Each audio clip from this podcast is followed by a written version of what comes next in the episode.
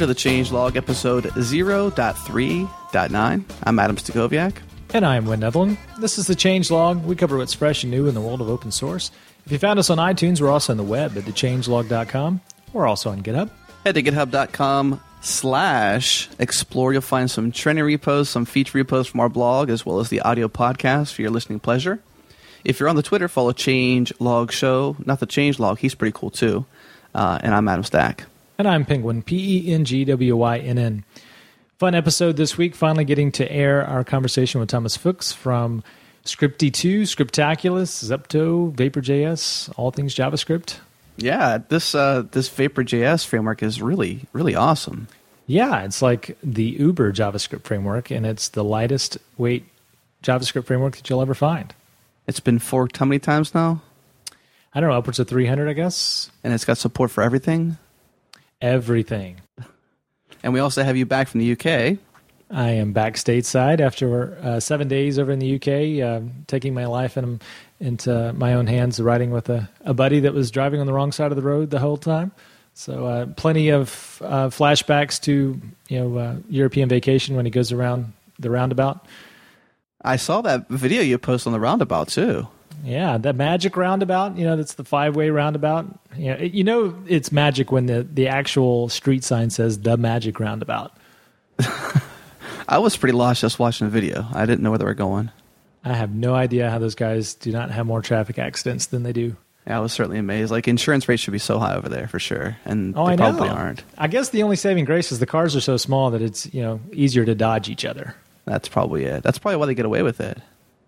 So I love the country. Um, not so much sold on some of the products they sell over there, like um, pourable yogurt. This is what you know. I guess is popular to pour on cereal and stuff. So not exactly sold on that one. And the uh, the internets are quite dodgy for the Wi-Fi. But other than that, on my first time in the UK, I really really liked it. And you got the UK badge and Foursquare, or not Foursquare, because you're anti-Foursquare. You're a Gowalla fan, right? So you got that UK badge. I'm such a geek. I you know probably paid at the wazoo on the data plan to to do a Gowalla check-in at Stonehenge.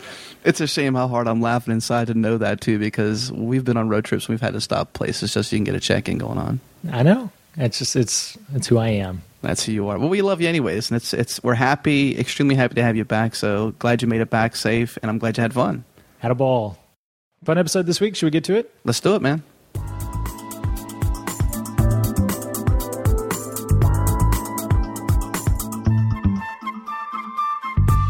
Hi, we're joined today by Thomas Fuchs from Scriptaculous fame. Thomas, for the folks that don't know, why don't you introduce yourself and let them know who you are?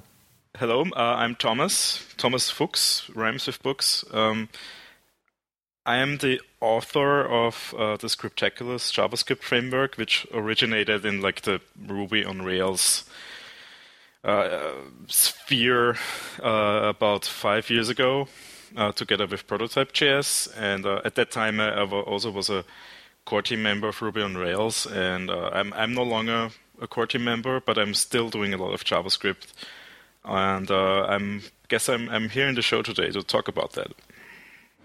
Yeah, we want to talk about Scripty2. So give us the lowdown on the next evolution of Scriptaculous.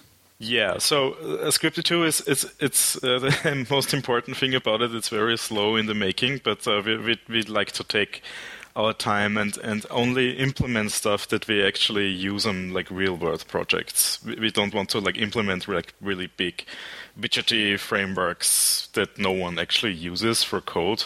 So sometimes it's it's it's coming along very slowly. But anyway, it's a it's a complete rewrite of Scriptaculous, and if if you use Scriptaculous, you know that the central part of this is the effects framework, and that's been completely rewritten to take advantage of things like prototypes, um, custom events, and, and stuff like that. And uh, it's it's written for extensibility and easy to read code. It's it's a bit more verbose than than other code I write uh, and other projects I have, but it's it's there for you to take and, and extend and, and mess around with, and and it also has like really really good documentation because this was something that was bugging me from the first version of Scriptaculous, where we had like a wiki and then the wiki got shut down, and then the wiki we put it on someone else's service, and then the service was abandoned, and you know it it was quite crazy. But uh, yeah, the, the main focus of Scripty2 is uh, a completely new effects framework with a modern one using modern JavaScript techniques, um, very extensible. Uh, it's also usable for things that are not DOM nodes only, so not only CSS-based animation, but you can use it for example, you can tie it into Raphael.js and, and use it for SVG-based animations, or you you can do animations on Canvas with it if you extend it in the proper way. But the basis of it is, is just a timing and a, a queuing framework for uh, visual effects. So still built on top of Prototype.js, right? Yes, it's it still uh, works on top of Prototype.js. So, a question from Twitter Johnson Page asks, um, "What's the future of Prototype, in your opinion?" Uh, with Prototype, we have some of the same issues where it's it's going quite slowly. However, it works very well. I use it in, in all of my projects. Basically, it, it still works fine.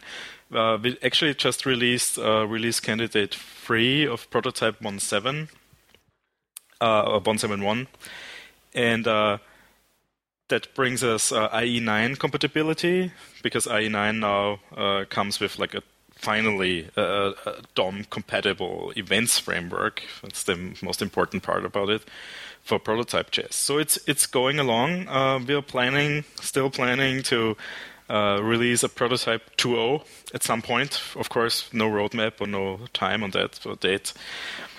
But uh, the main thing about Prototype 2.0 will be that we're moving away from uh, a prototype extension for anything that's DOM related, because that has proven to be a bit brittle in the past and, and very hard to maintain. It works, but it comes with uh, a lot of uh, disadvantages. So we're moving to something where we do not uh, will not no longer extend DOM nodes. But Prototype 2.0 for that reason will break some compatibility with Prototype 1.0. But um, I think actually for prototype, the most important part in prototype is not so much the DOM stuff, but uh, the language stuff. This is where prototype really shines. With if you have to do any sort of like data munging or uh, manipulate uh, JavaScript stuff, you want a real class system, then prototype is a really good choice. It it really allows you to write really really solid JavaScript and uh, especially if you come from Ruby, because then you feel right at home in prototype JS.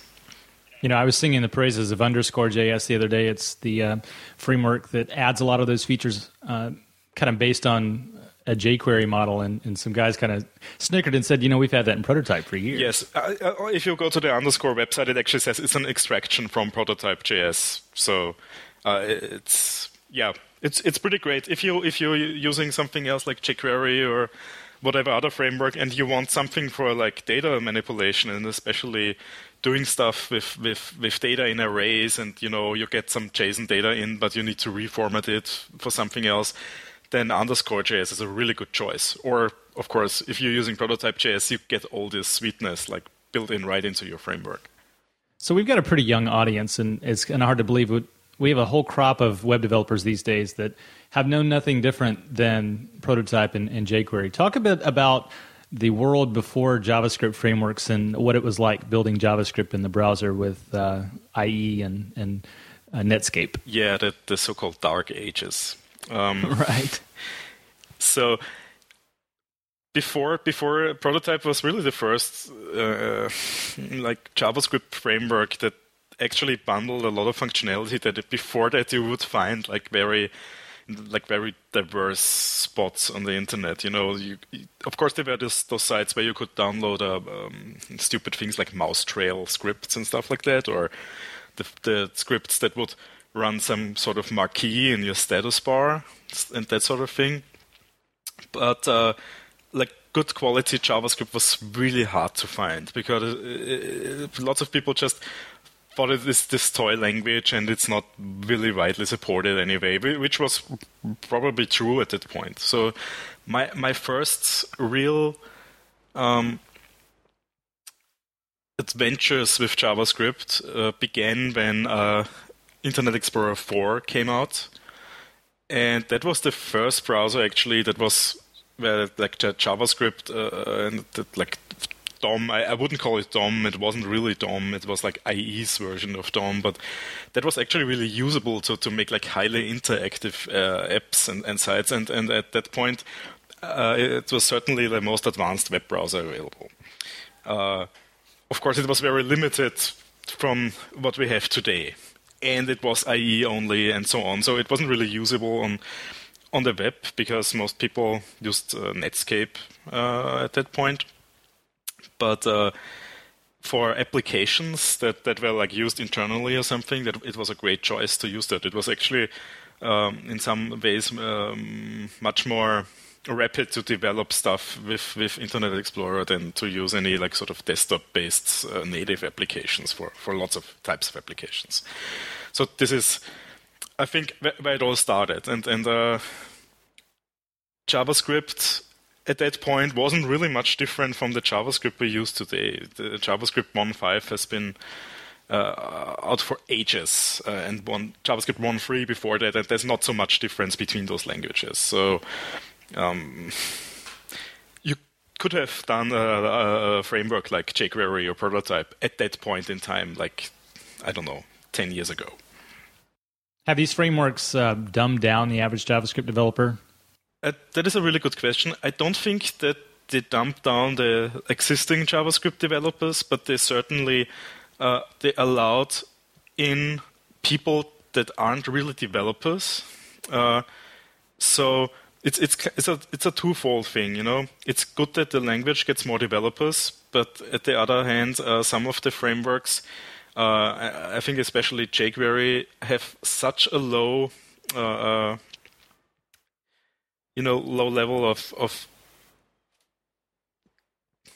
barrier to entry. Yeah, barrier to entry, right? That that you get people that are not programmers or not developers, and they think they can develop, and and uh, uh, you have to be very careful in that regard. You have to teach those people that they're actually dealing with a real language there, and, and there's really a, a, a complete language there. It's not only jQuery. It's uh, you get a complete object-oriented, really, really uh, nice uh, scripting language there. And, and I think one thing today uh, that that is a problem is that uh, no one really reaches those people and teaches them how to actually program, and that leads to a lot of bad codes in the end. I think.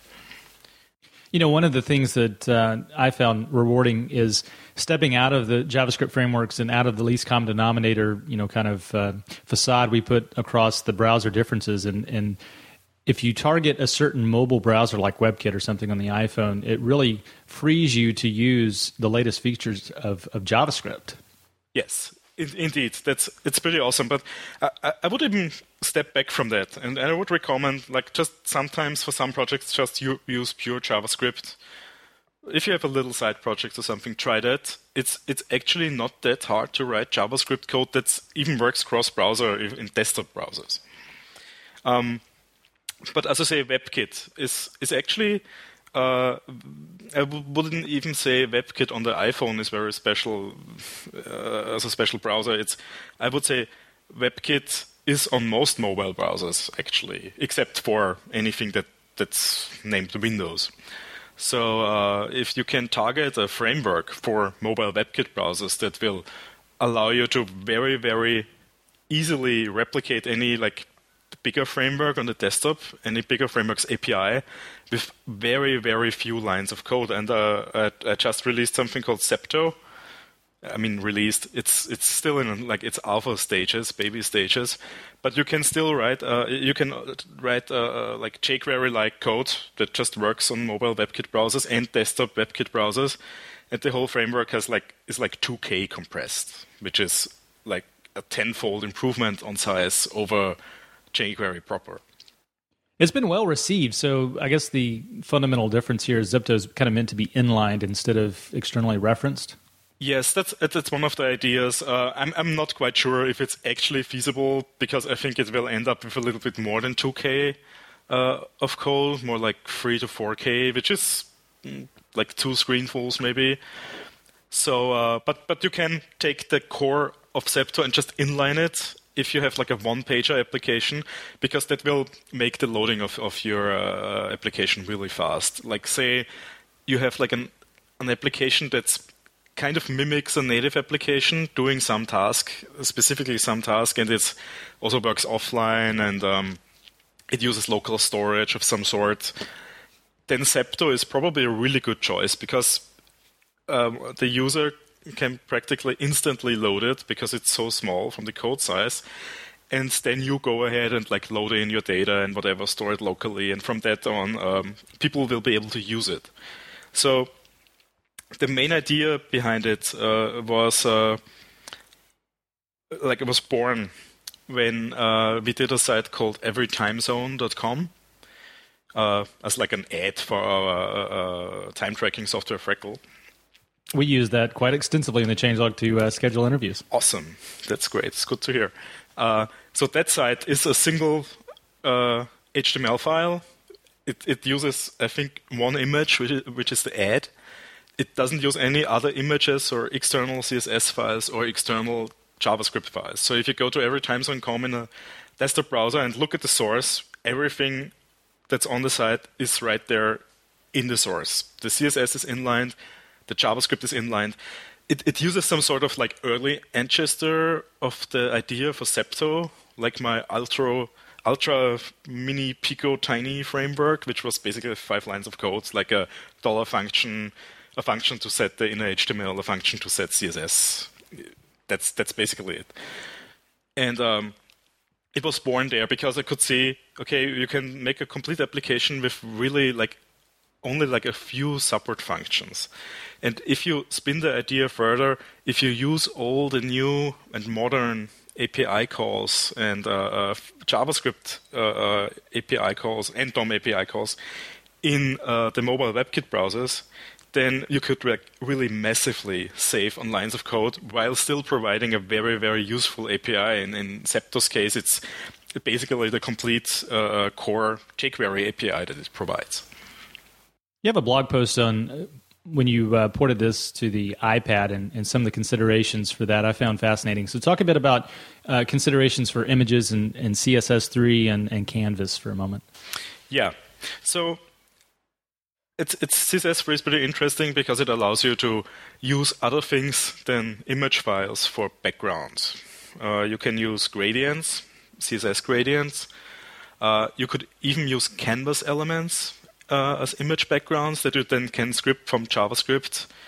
Uh, and the thing is, on mobile devices, uh, specifically the uh, iOS devices, uh, the web browser is, is basically it, it, it, doesn't have much to do with like a traditional web browser as you think of it. It's it's more like a, a high performance 3D game engine. Um, the elements on your page are actually textures in 3D space, and uh, in my blog post, uh, uh, uh, I, I, don't like. I didn't explain it that way in the blog post, but it basically works out like this: the more images you have on your page, the slower it will get because the more textures will be involved. However, if you're if you have like a, a sane amount of images and textures, you can have very very fast uh, screen updates, rendering updates, because everything is is, is rendered by the hardware. Uh, and that comes into play when you uh, developed for mobile devices. If you have static images that are either image files or uh, uh, made with canvas or with uh, gradients, and if you just move them around with WebKit Transform, for example, then you will probably no, not experience any problems with rendering speed. However, if you move stuff around at the same time change the DOM contents, for example, the inner HTML or the inner text of a, of a DOM node, then WebKit has to re-render the element for, for each frame and create a new texture and load that into the graphics memory chip, and the graphics memory chip has to, and so on and so forth. So if you just move textures around fast, if you change anything about the elements, slow. Um, we had a particular problem on every time zone. There's a slider which allows you to select uh, the current time, and then the page updates based on that. The slider shows the current time. So for each movement of the slider, we have to update the contents of the DOM node in there, which causes a bit of slowness. So because we couldn't change this particular aspect of the website because we wanted to have the time there, uh, we decided to look into what else can we optimize on the website. And it turns out that the biggest way or the easiest way to make anything faster on the web, and this is even true for desktop web browsers, is to uh, have as few nodes as possible on your page. We used um, CSS gradients and divs, absolutely positioned divs for the bars you can see on the background of the page, with which each, each bar representing a day in some time zone. And I think there are 36 bars on the page. So 12 time zones and three bars each. And uh, for each bar, each of those bars, each of those 36 bars is basically a texture for the browser that the browser has to update and render and stuff. We replaced that with one big canvas element that we just now update. And that turns out to be much faster because the, the whole graphics uh, chip just has to deal with this one big texture in the background instead of 36 individual textures. And that brought a big speed boost into our application. Um, there's some other um, CSS properties that uh, can cause performance issues because of the way the browser re-renders uh, elements and has to re-render textures, which is, uh, uh, for example, a box shadow causes performance problems, uh, and there's other um, properties, but you can read about that in my blog post. You know, I'm convinced if you want to drive traffic to your site, you just mentioned HTML5 and Canvas in the in the headline. We posted an article this week about a little framework called or a little library called Jury that just provides a chainable wrapper to the Canvas object, and it's been highly popular. So, are we at a point yet where adoption's to a point where we can get excited about Canvas? Uh, I think so. It's it's it's interesting that you mentioned it. The, the, the blog post I wrote about iPad performance, I think it has had like hundred thousand page views now. So it's definitely there's a lot of interest in, in these technologies, and uh, if you want to have really well-performing applications, uh, mobile devices are slower than desktop browsers. They have limited resources, so you have to understand more about how they work to make really uh, well-performing web pages. If you just have a, a normal web page with some text and images on it, that doesn't matter. But if you have an application, it can uh, start to matter very quickly. Uh, if the user has like a really smooth and nice experience or everything is kind of slow and and and and, and jerky and lagging. So uh, if you want to have the best experience for your user you have to understand how these devices work and how these mobile browsers work and uh, how you can use all these new technologies like canvas elements and, and CSS3 uh, goodies and also new dom and javascript features uh, if you understand all of this, you can make web applications for mobile devices that uh, just work so much better. You know, our industry tends to find uh, buzzwords to rally behind. I remember it was uh, the HTML back in the day, and then it kind of morphed into uh, Ajax, and now the latest buzzword is HTML5. What does HTML5 mean to you?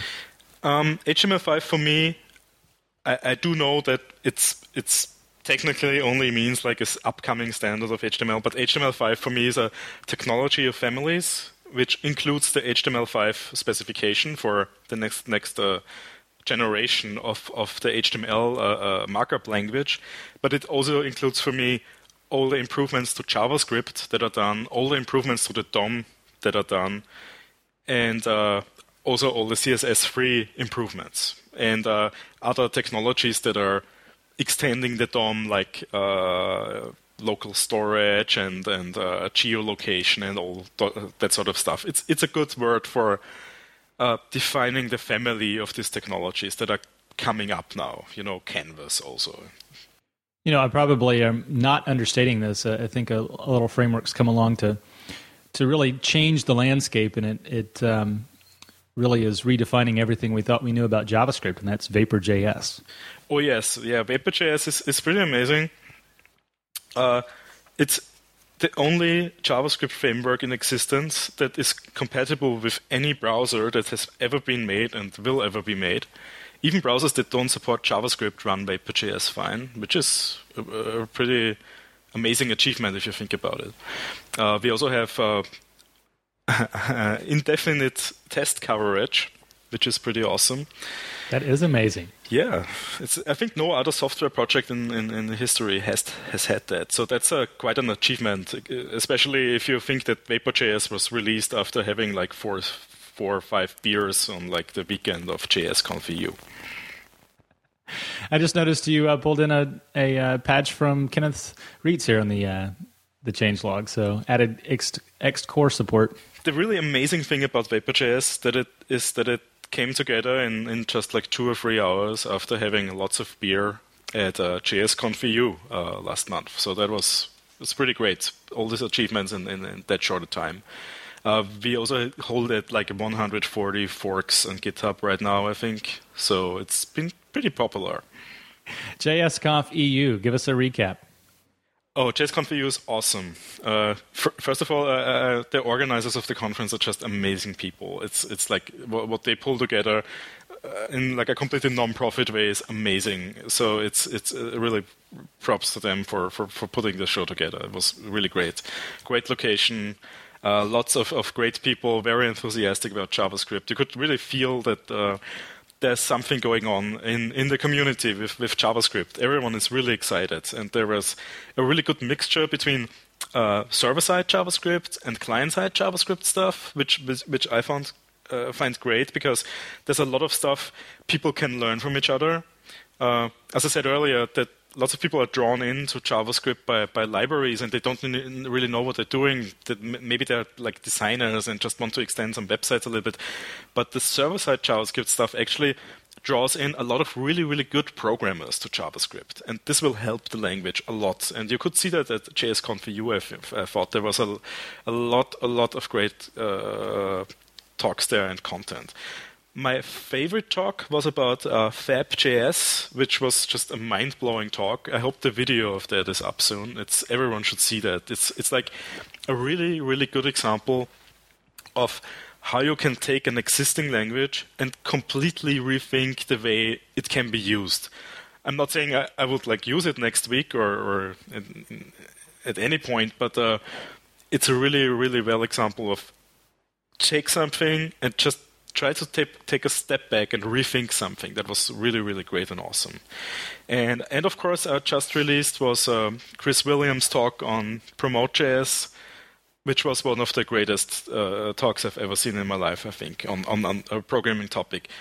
It's so much really love went into this. You know, it's uh, Chris is, is is so enthusiastic and and uh, uh, excited about JavaScript as a language, and I think we all should be that there's a lot of uh, bashing going around. I do that a lot of the time. I really like to bash sometimes at things uh, like IE9. Uh, I, I, don't get Microsoft at all, I think.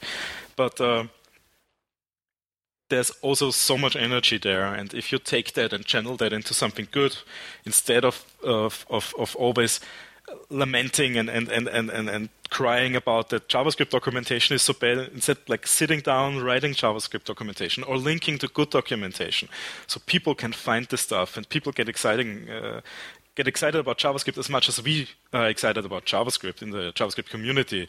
Uh, everyone wins. Absolutely, now we're on board with that effort. So in the changelog, that's the uh, promote JS banner in the in the sidebar. If you've seen that and wondered what that was, great.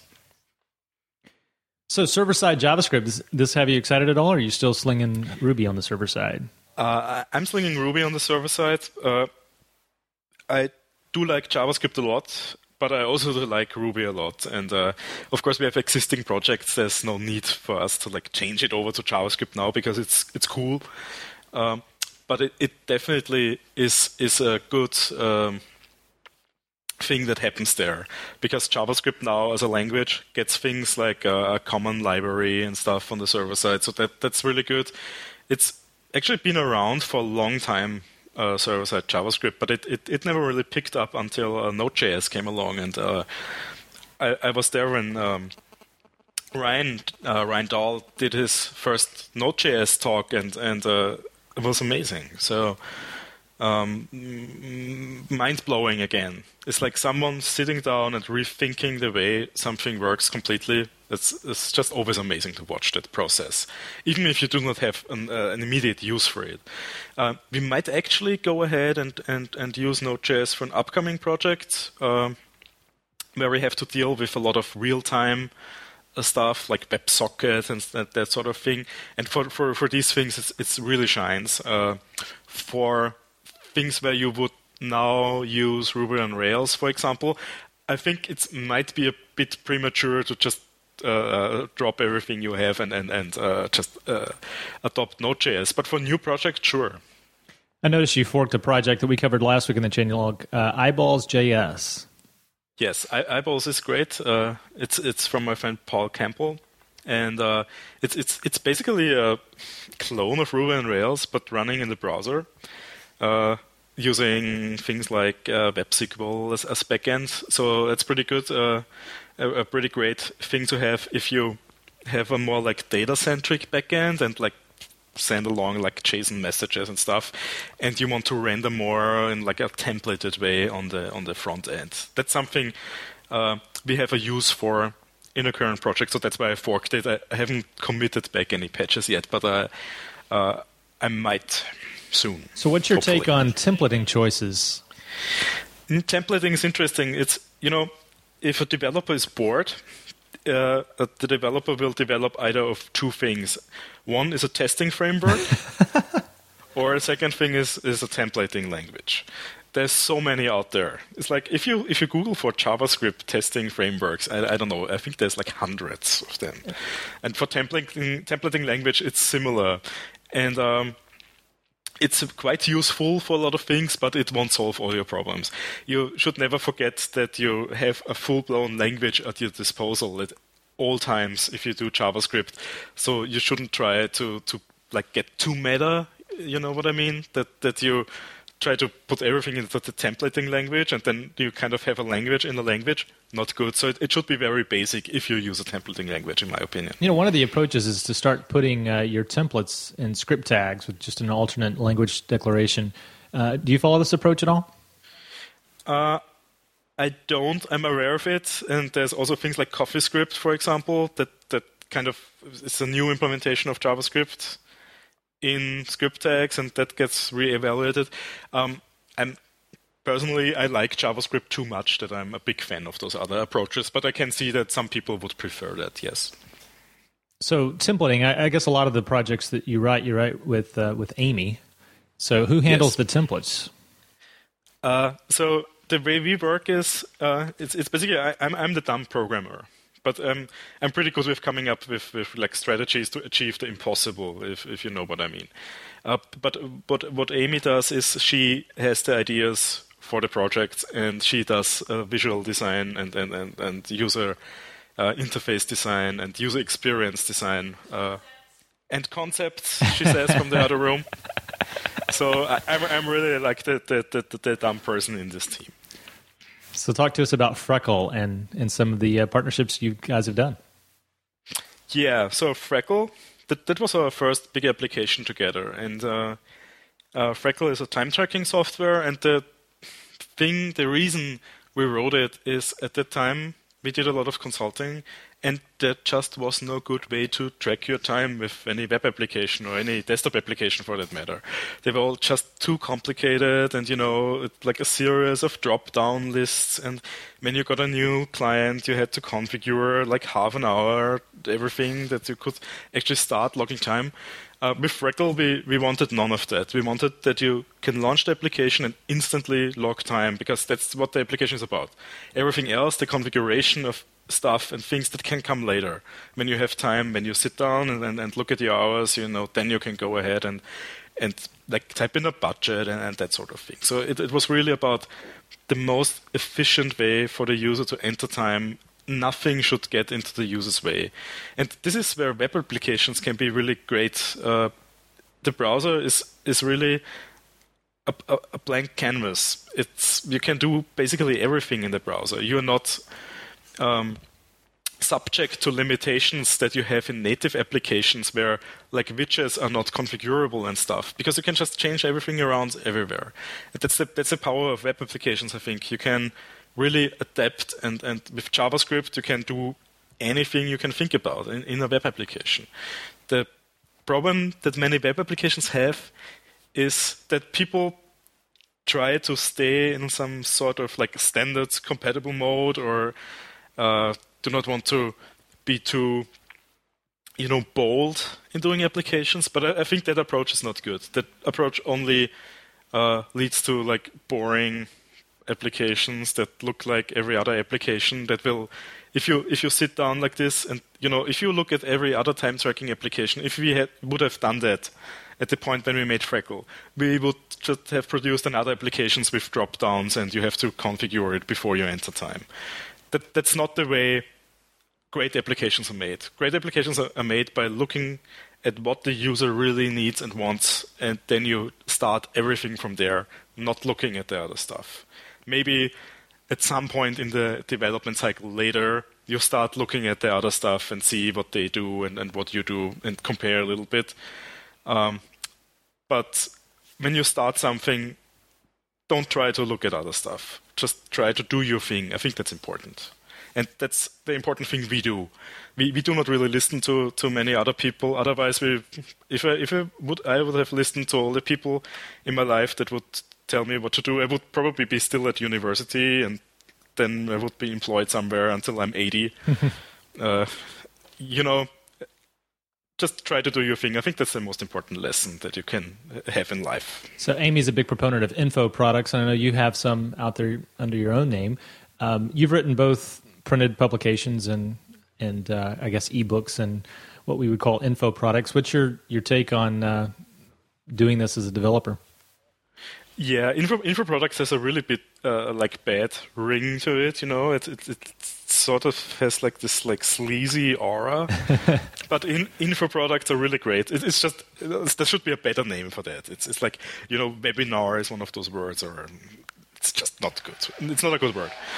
But but you know, a lot of developers and a lot of people we know actually make good money by selling like PDFs or, or online courses or, and stuff like that and uh, it really helps people because if you if as, as a developer for example you're looking for some information about i don't know i was looking for information about uh, the vim editor for example this week and so I got to, to Geoff's site, uh, peepcode.com, and, and, and he has a screencast on it. So, so I bought the screencast. It, it's the best way to learn it.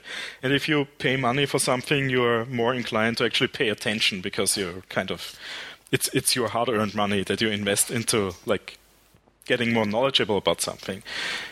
And um, when people come to my uh, info product, for example, we have a, an info product called uh, JavaScript Performance Rocks. It's an ebook and a little helper bookmarklet application.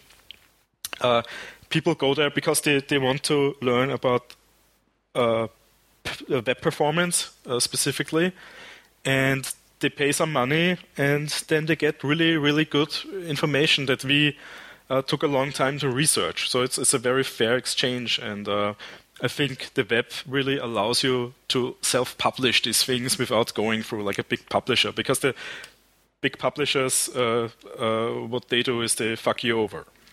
Sorry for my expletive. no, that's right. You know, I came to. Um, the Ruby and the Rails world, and I think Amy's cheat sheets were instrumental in, in helping me grok some of the uh, the things, the terms and the concepts uh, coming into that framework. And, and you know, I've I've shelled out for uh, a couple of your JavaScript uh, ebooks. They're they're fantastic. I think it's a, a good value exchange on both sides. Yes, definitely. Anything else in the stables from uh, Thomas and Amy? Um, so yeah, we are working on a new product for customer support because all customer support uh, software sucks basically. Uh, we, we, we tried everything, believe me, um, and it's all really bad.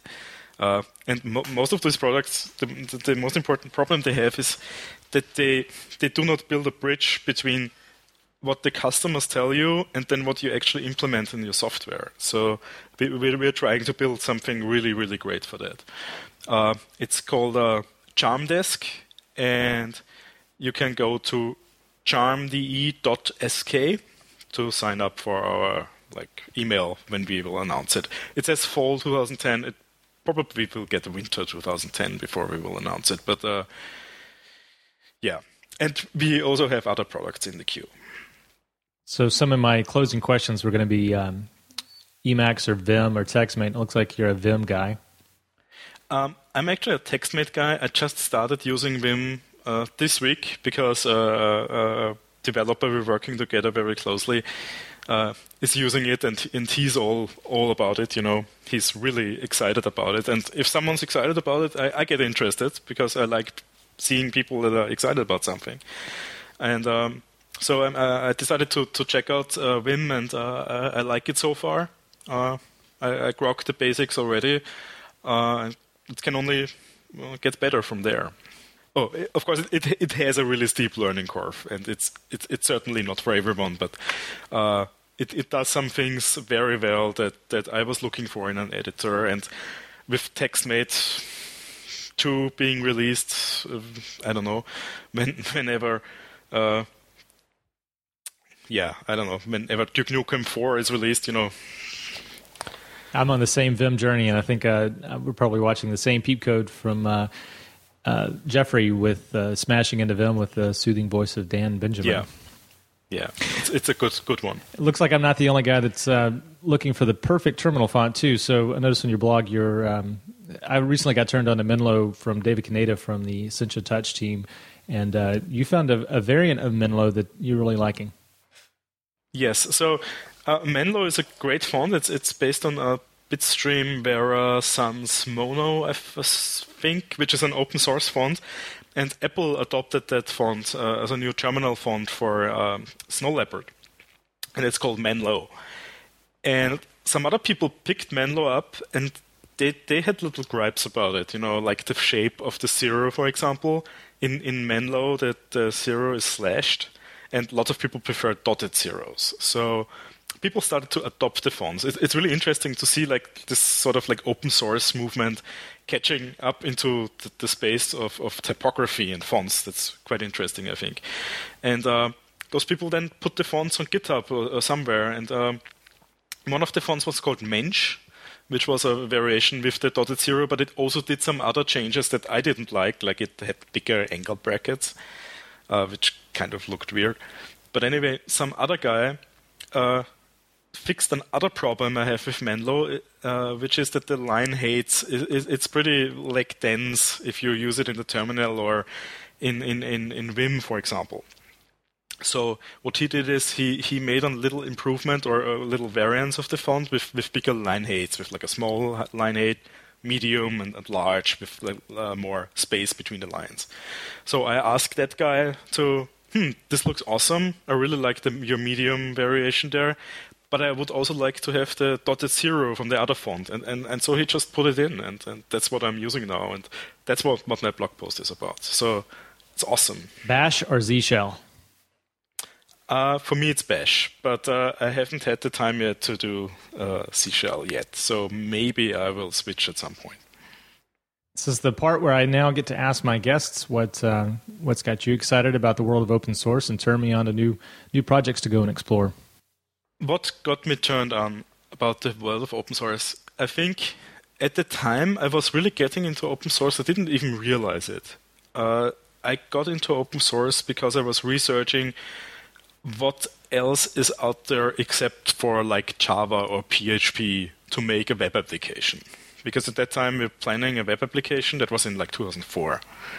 And uh, so I, I, just researched on the internet and I stumbled upon this this Ruby and this Rails thing, and uh, that got me kind of interested in it. And uh, I, I, checked out uh, the IRC channel for it, asked some questions, and like three months later, I was on the core team of Ruby on Rails. So that was pretty quick. So I, I didn't even know what happened there exactly, but uh, since then, I'm a big fan of open source, and uh, it's not good for everything for example, I wouldn't recommend designing anything open source, like visual design or something.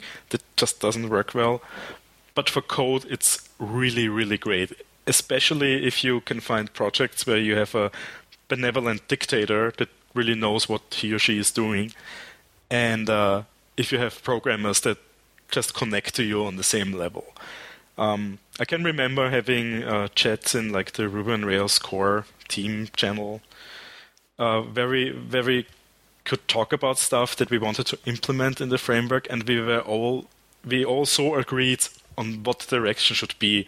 Uh, it, it, was actually a bit scary to find like people from all over the world to like have exactly those same thoughts, but uh, that that what's happened there. So uh, if I can only recommend if you want to uh, as a listener, if you want to go into the world of open source and, and explore more and find a project that you can actually contribute to, find something that you're really, really excited about, uh, that you really, really want to make better. Do not try to get into a project just because that doesn't work. If you want to go into a project and, and really make it better, find something that you're actually really excited about. And there's so many projects out there. I'm sure there's something for you. What's got you excited that you just want to play with when you uh, when you have some downtime? Um, uh, actually, like all sorts of gadgets and and, and stuff. Like uh, I just ordered a, a drone, an R, uh, AR drone, which I have been flying around the office. It's kind of dangerous, actually. but that gets me excited. I, I, also recently completed my project of building the Lego Millennium Falcon, the big one, with with the help of some friends. That that was quite awesome, also. So uh, I, I, like building things, uh, and I like creating things, even when it's not programming. One last question. I wanted to uh, get an update on SchnitzelConf. SchnitzelConf, yeah. Um, uh, we did a uh, Amy and me, we did a conference in September on bootstrapping businesses, uh, especially web-based businesses, uh, in Vienna. Because uh, the, reasoning to do this is because there's so many people out there that think they need venture capital uh, to do software or companies or projects. That's entirely not true. We built everything we did without any venture capital or, or third-party money. It's all our money in there, and we we weren't rich before we started this. So we just did some consulting on the side and, and invested the money that we earned there into our own product, products, and that works fine. And now we can live of our own products, which is awesome. And uh, I can tell you that we can live pretty well uh, of our own products. So we wanted to spread this knowledge because there's so many people and developers and designers and entrepreneurs out there that that always think they need to you know live up to like some some idea of how it should be that someone else told them. Like you have to go to university and finish with a diploma or you have to finish high school even. You have to do this you have to do that you have to take venture capital money or otherwise your company will fail on the first day. It's all bullshit. It's really it's all about doing your own thing. If you want, really want to do your own thing like creating a product for time tracking creating a product for time tracking that was in a space where there's like bazillions of other products out there. But the problem with those other products is they're all not good. The people that did those products obviously don't care about their products or are just too dumb. I don't know. But uh, maybe that was a bit too harsh. uh, but some of them actually care. Some of those products are not bad, but uh, Freckle is better, I think, because we really care about the user, and um, that's that's our thing. And uh, we can make money and a profit by caring about users, and uh, everyone's happy with that. You know, the users win, we win, perfect. Any plans to make this an annual conference? Uh, yeah, we're actually planning a, a, second edition of SchnitzelConf right now. We're not sure about which format, you know, if we do it annually or, or, or every half year, or we change cities, or if we do like a uh, some sort of mini conferences in between or online conferences. There's all sorts of possibilities, but we we definitely want to uh, uh have more of those bootstrapping conferences uh, because we think bootstrapping is a really, really good option for a lot of people, especially in the web business with info products and uh, web applications as software as a service, because you do not need much money to get started. We started with a budget of maybe like a thousand dollars. Took us two months to implement the first version, and we uh, we made money from the beginning. So that's totally possible to do. Same for info products is even easier. If you write a PDF about some topic you really know well, uh, perfect. People will, will will pry it from your like hands. You know, they will pay you money for that because they want to know. Uh, right now, if you if you would write a PDF about Node.js or a PDF about Zepto or a PDF about uh, Vim, for example, there's no good cheat sheets about Vim. Write a good cheat sheet about Vim people will love it and people will pay you money for it. It's it's really not that hard to get started, and this is the thing we want to get across at the conferences. Good stuff. Good stuff. Thanks for joining us today. Thank you, and uh, I hope we get many, many more uh, podcasts from you guys because you guys are also doing a pretty awesome job. Thank you for that. Thanks. Appreciate it.